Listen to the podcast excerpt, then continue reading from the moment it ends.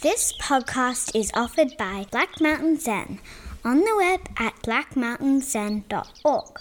Our public offerings are made possible by the kind donation from people like you.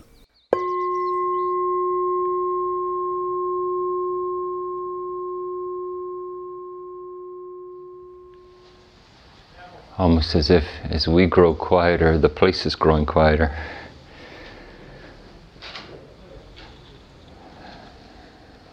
Um,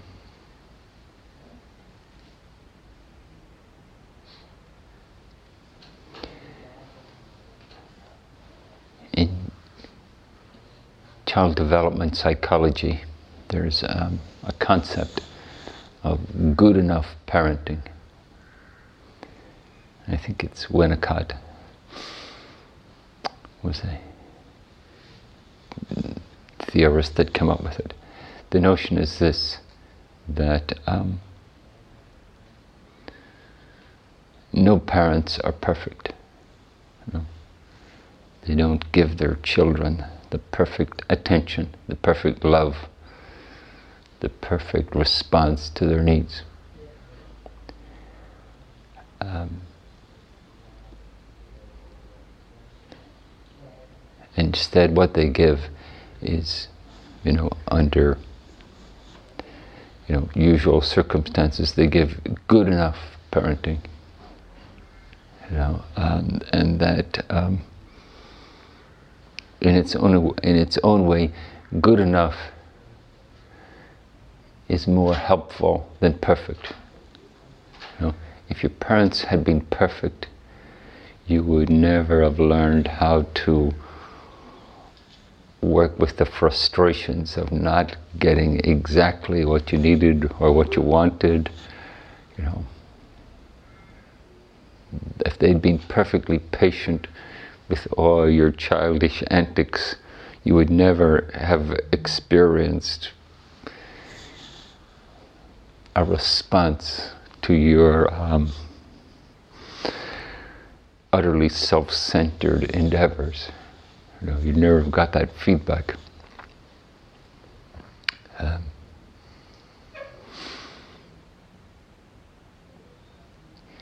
and in a way, our practice is like this, you know.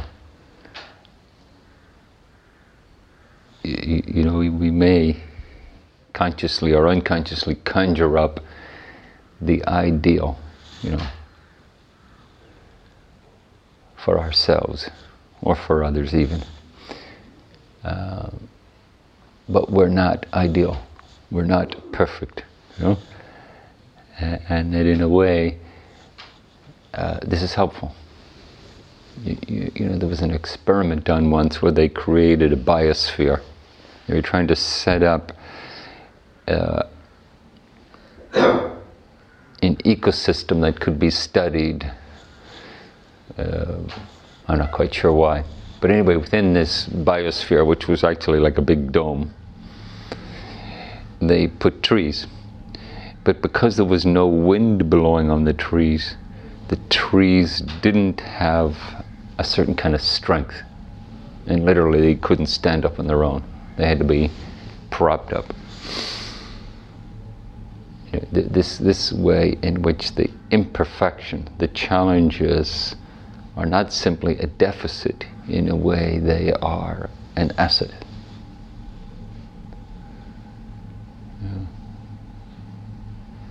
And of course, usually in our life, this this registers more as a frustration, a disappointment, a sense of failure.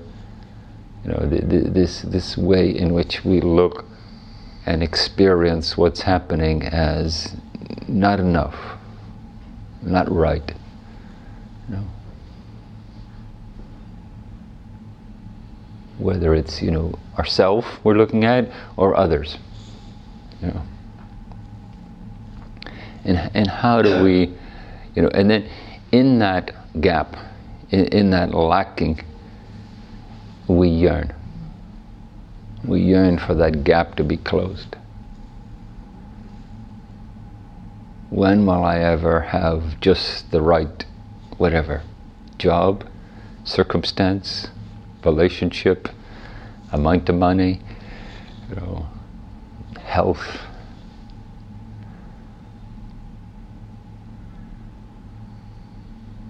And we have our frustration, you know, which can harden into uh, aversion.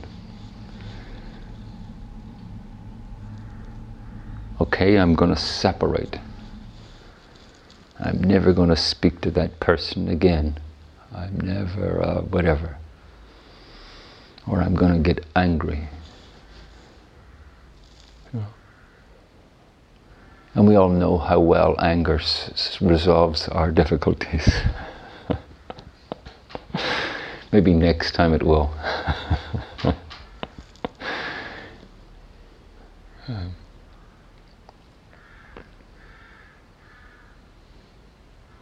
And then we practice. And then hopefully, in, in, our practice, in our cultivation of attention to what's happening, we see more clearly and, and we um, discover something about seeing what's going on rather than just living in the consequences of what's created by it. You know?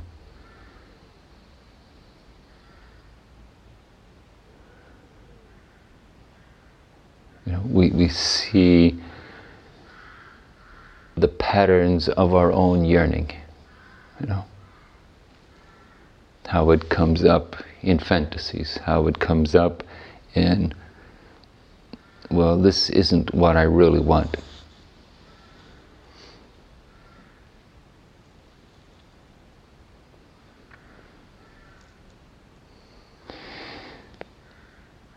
And then we have our moments of connection. And, the moments of connection, they, they go through what we're imposing, the yearning and the aversion. And what's happening is just itself. And we're relieved. Sometimes we're exalted. We find the perfect solution to being alive. Um,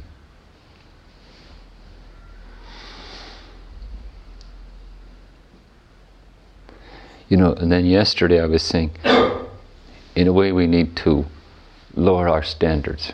You know, forget the perfect solution and relate to good enough. You.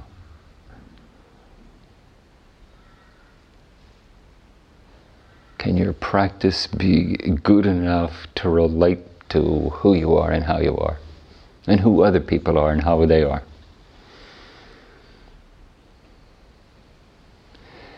Um, you know, in the ideal, we can say, in awareness, in abiding in awareness, the moment's just itself, and the yearning and aversion fall away. Mm. But if you step back and you look at the process of our practice, for most of us, those are brief moments. For most of us, there's a certain, um, most of the time, a certain not quite getting there. You know? Oh, you notice you were distracted. You come back. There's some presence, and then you notice you were distracted again. And I was saying, oh, we'll try to create this heartbeat of awareness through body breath. And as we continue this with whatever degree of success, so called success, whatever degree of contact, uh, you know, we're inclined to think, well, the amount of contact is a degree of success. But, but actually, the process of disconnecting and coming back is where a lot of the learning happens. You know, it's like the child and the parent. The, the, parent feels the child and their perfect bonding is broken. And then they reconnect. And the child is learning a valuable lesson. My parent is not perfect.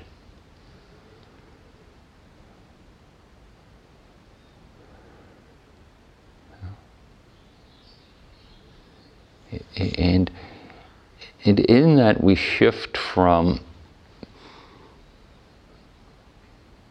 the yearning for perfection, however that might be, that will resolve all our deficits, to a willingness to be with what is, as it is. And the interesting thing about Sesshin is that this whole process of being aware getting distracted, coming back to awareness, it kind of loosens us up, it softens us up. And as we come towards the so called closure, you know, we feel uh, looser, we feel softer. We don't have so much to prove, you know. Not because we've made some great accomplishment, but more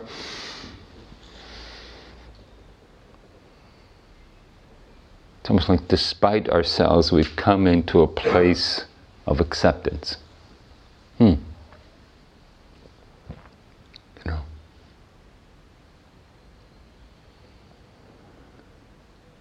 Now the miscellaneous voices outside the zendo they're just part of the territory of Benburb.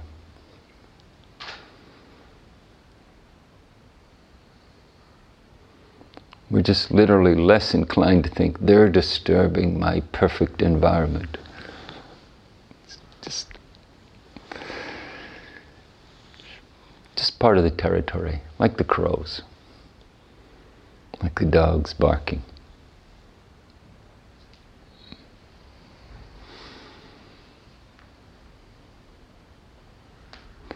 And this acceptance and whatever flavor of um, non attachment, whatever flavor of a certain kind of renunciation, you know. To some degree, we've renounced the agendas that normally come through us.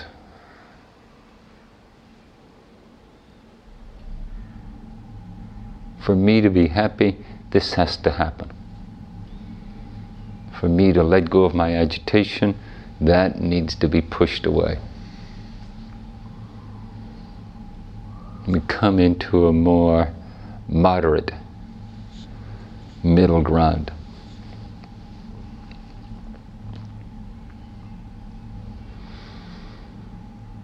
And this is very helpful in the process of observance, insight, and integration. Hmm? Just watching, noticing what's going on for us. Hmm. Hmm. Thinking about that. Hmm. Responding with this response.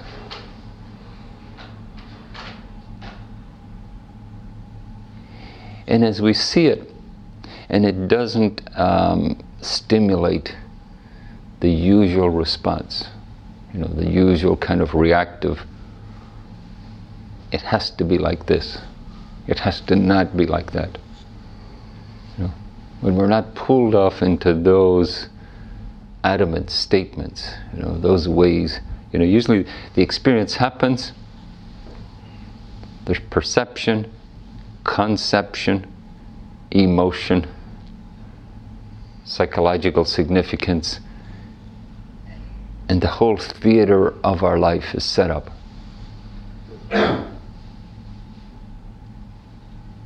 Once again. And what's actually happening in a more elemental way is gone because this drama is now prevalent. As the non attachments there, rather than my drama taking over, it appears more as it is, without the drama. And when we see that,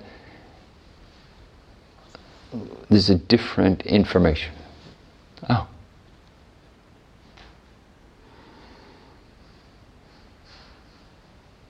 This person says or does something, brings up this strong emotion. This strong emotion defines the person. They are the beloved. They are the enemy. You know? Actually, they're just a person having their own experience, not simply an object in my theater. Um, so, as the mind and the responses soften, this kind of shift, this kind of insight becomes available. And when the world we're creating is not so adamant, the process of creation becomes more evident. Oh, look at my pattern for putting this together. And look at what I put together. And look at how what I put together affects me.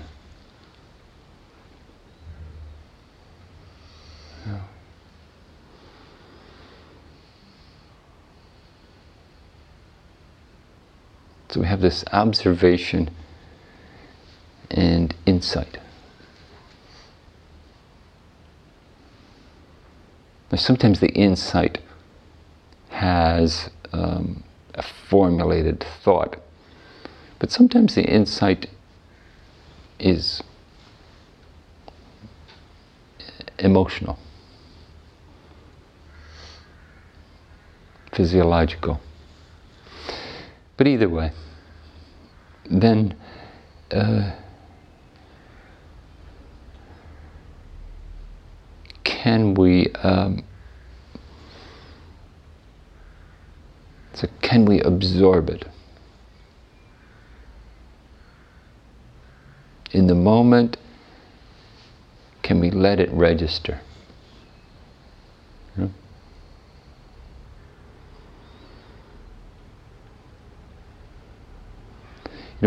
will we purify all our ingrained habits and never do that again? Hmm, maybe. Probably not. You know. Um, can they be modified? Can they be less adamant and rigid? Yeah, they can be. Yeah. Usually that's a process of enacting our habits, seeing our habits, enacting our habits, seeing our habits.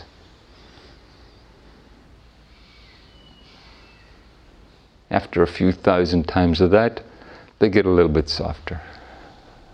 Usually. Sometimes they drop away. Um, but the good enough parenting comes in when um, without trying to perfect ourselves, we discover how to work, we explore how to work with who we are. How do we integrate that insight into our being?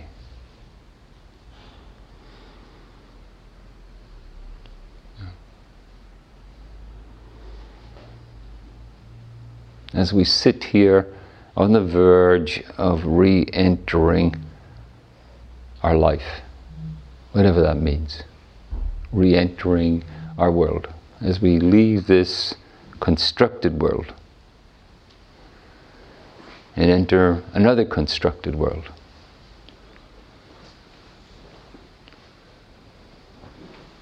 As we leave this new normal and enter into a new version of our old normal. You know? How will we live our truth? Yeah.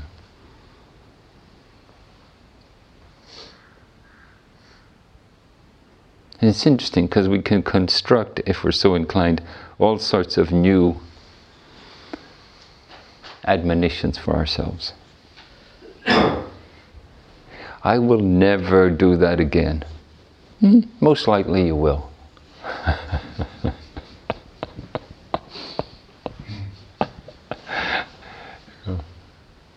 what if the admonition was when that comes up again, try to be aware.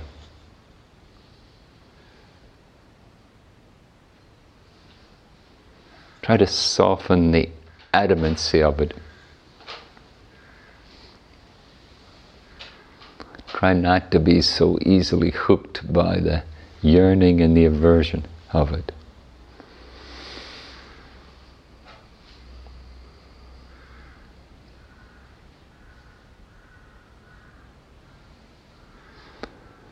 What is it to enter a world that's filled with other humans just like me, following their path, having their subjective experience, creating their own dramas? You know?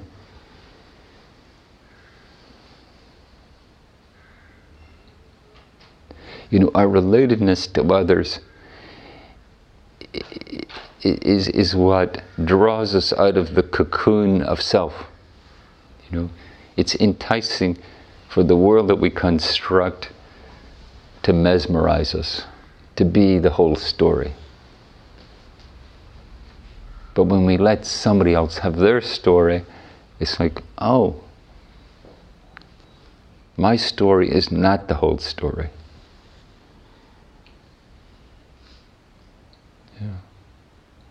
So, in our sitting, this non attachment, this renunciation, you know, we see our story, we see through our story. We have a patience with our story. We're willing to live with its energies, its habits.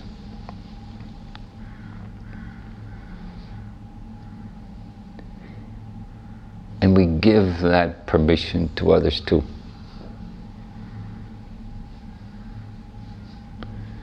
And knowingly, other people are just going to be themselves. if only they would be the way we know they ought to be.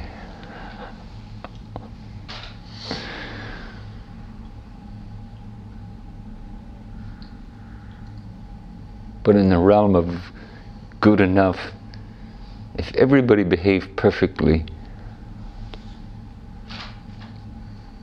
I would be enticed into ra- rampant selfishness. it's like the child literally needs to grow up, you know. It needs to discover you don't always get what you want.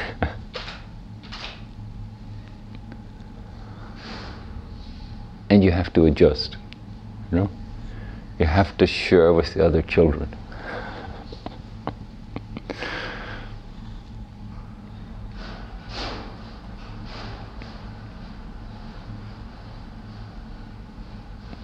and we enter this world with a kind of forgiveness. We learn to forgive our parents for not being perfect.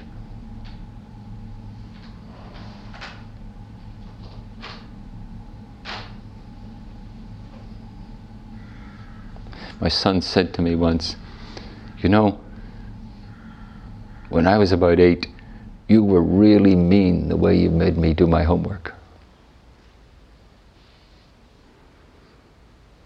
And he was, uh, when he was saying that, he, I could see he felt incredibly mistreated and hurt. And thankfully, he learned to forgive me the interesting thing was, I couldn't quite remember. I thought, hmm, sounds about right. I can imagine myself saying, do your homework. No, you can't watch TV. Made sense to me. Seemed like good parenting. For him, it was aggressive, abusive, bullying,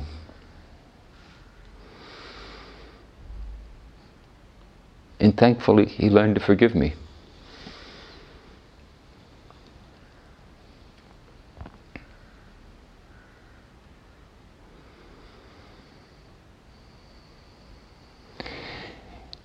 Made us closer. You know? Now we could argue over, well, who was right? You know, was that or was that not good parenting? You know, we can argue our worlds against each other. You know, who's right? Well, I'm right. That's good parenting. Children need to be disciplined. They need to do things they don't want to do. So when they go on in life, whatever.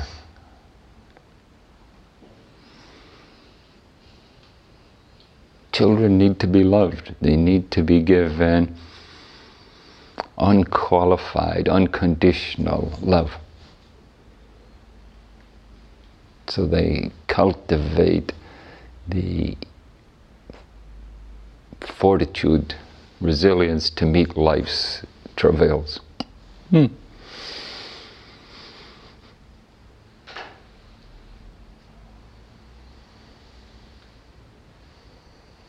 the theories, the right and wrong of it, it's an endless discussion. How we're interacting, how we're living, know, how we're meeting each other, how we're letting each other be persons, having a world, having opinions, having feelings.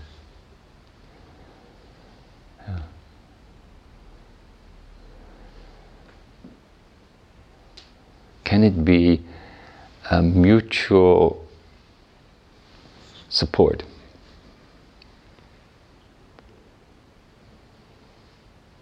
Rather than a competition. And in Buddhism, we call this the Bodhisattva vow.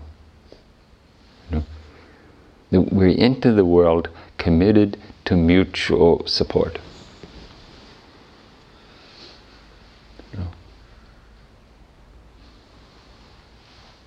Are we always going to agree with each other? Well, hopefully not. How will we expand our thinking? You know. Hmm.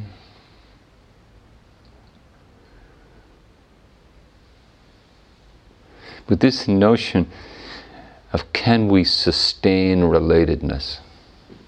You know, the parent feels the child, but they sustain relatedness and both learn something from it. You know, how do we do that? You know, with our families, with our friends, with the whole world.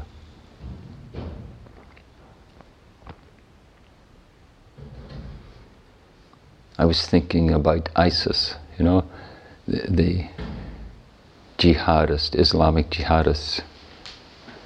And I was thinking, I just don't get it.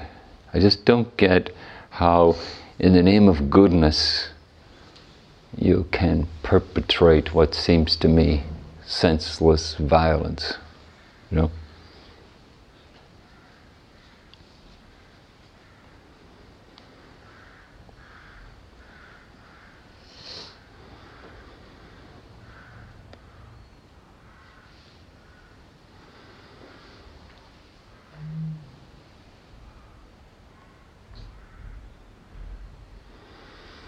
You know, each situation, each interaction, can we relate to it as a good student, having something to learn, rather than an affront to what we already know, the opinions we already have.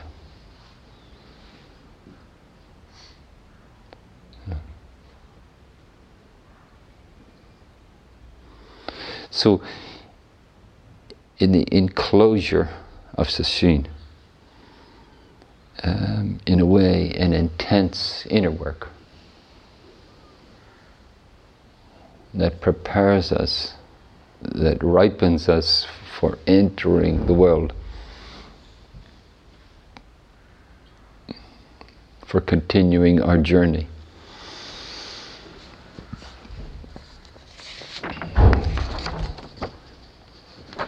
Poem by uh, Stanley Kunitz, an American poet. It's called The Layers.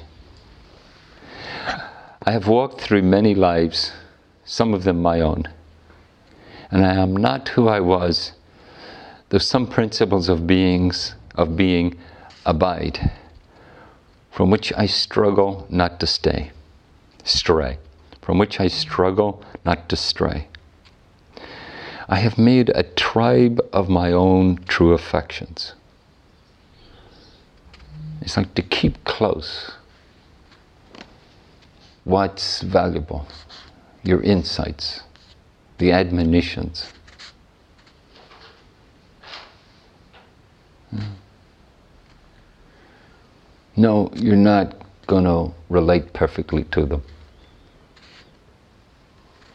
But in a way, that's okay. Sometimes forgetting and remembering is its own gift. I have made a tribe of my own true affections, and my tribe is scattered. How shall the heart be reconciled in this feast of losses? I turn, I turn,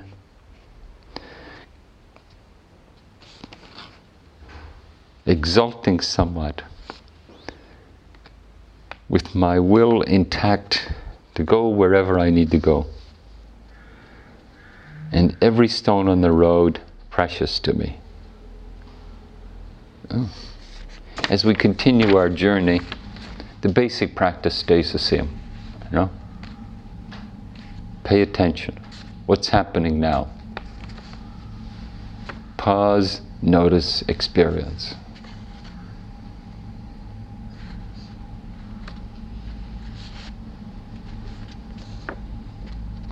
Every stone on the road precious to me. In my darkest night, when the moon is covered and I've roamed through wreckage, a voice directed me live in the layers, not in the litter.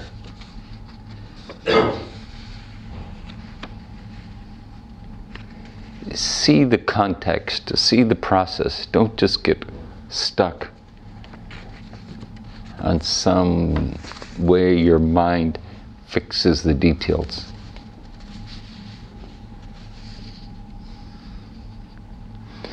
Though I lack the art to decipher it, no doubt the next chapter in my book of transformations is already written. I'm not done with my changes.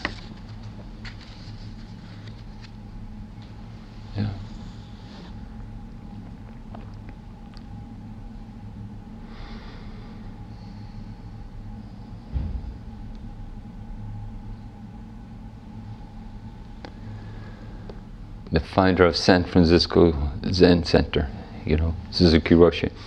he called it beginner's mind. We're always at the beginning. We're always at the beginning of our journey.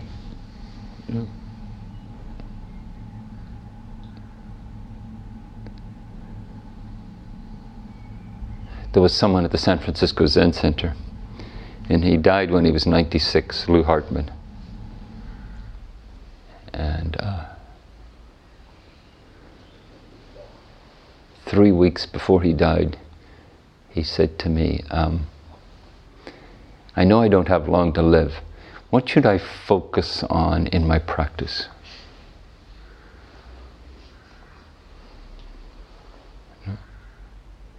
And then the day before he died, he said to me, um, Now it's not at all clear to me what's a dream conjured up by my mind and what's happening in the physical here and now. How do I practice with that? That's what Lou asked the day before he died. The afternoon before he died the next morning.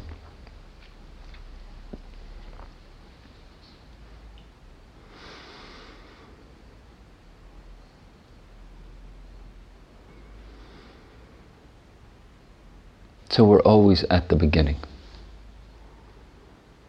What's happening and what is it to practice with it?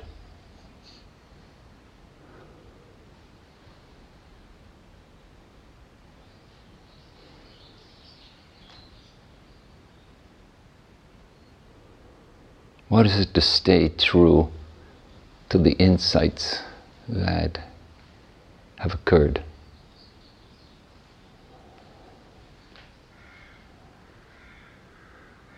What is it to just not fall into the dream of I should have what I want and I should avoid what I don't want?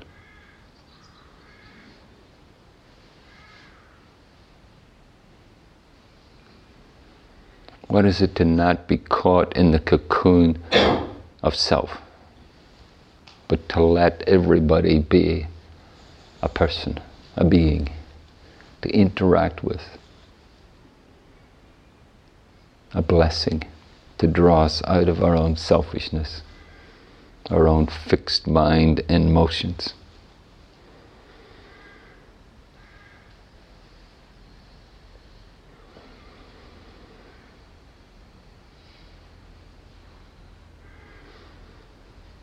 And of course, no words we can put on that, no ideas we can put on that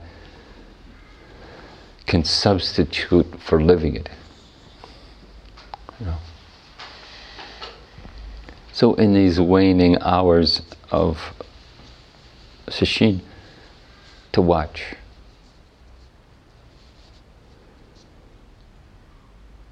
The activity that arises in your being.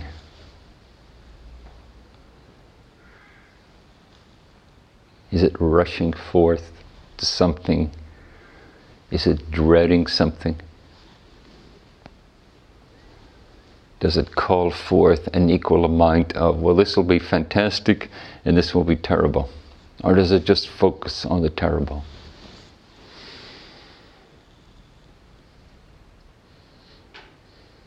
Or does it say, no, no, no, I will not think of that at all, only this?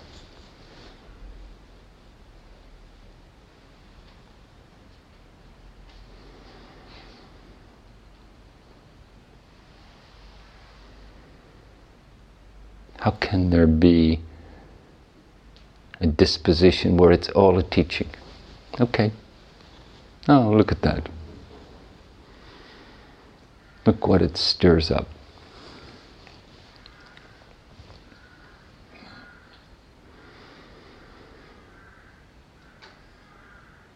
As Stanley Kunitz says, I am not done with my transformations.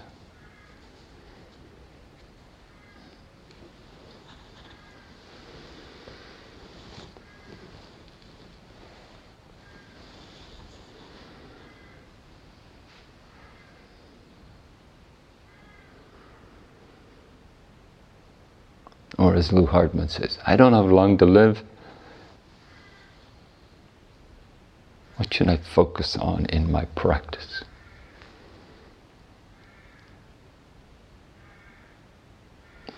Thank you.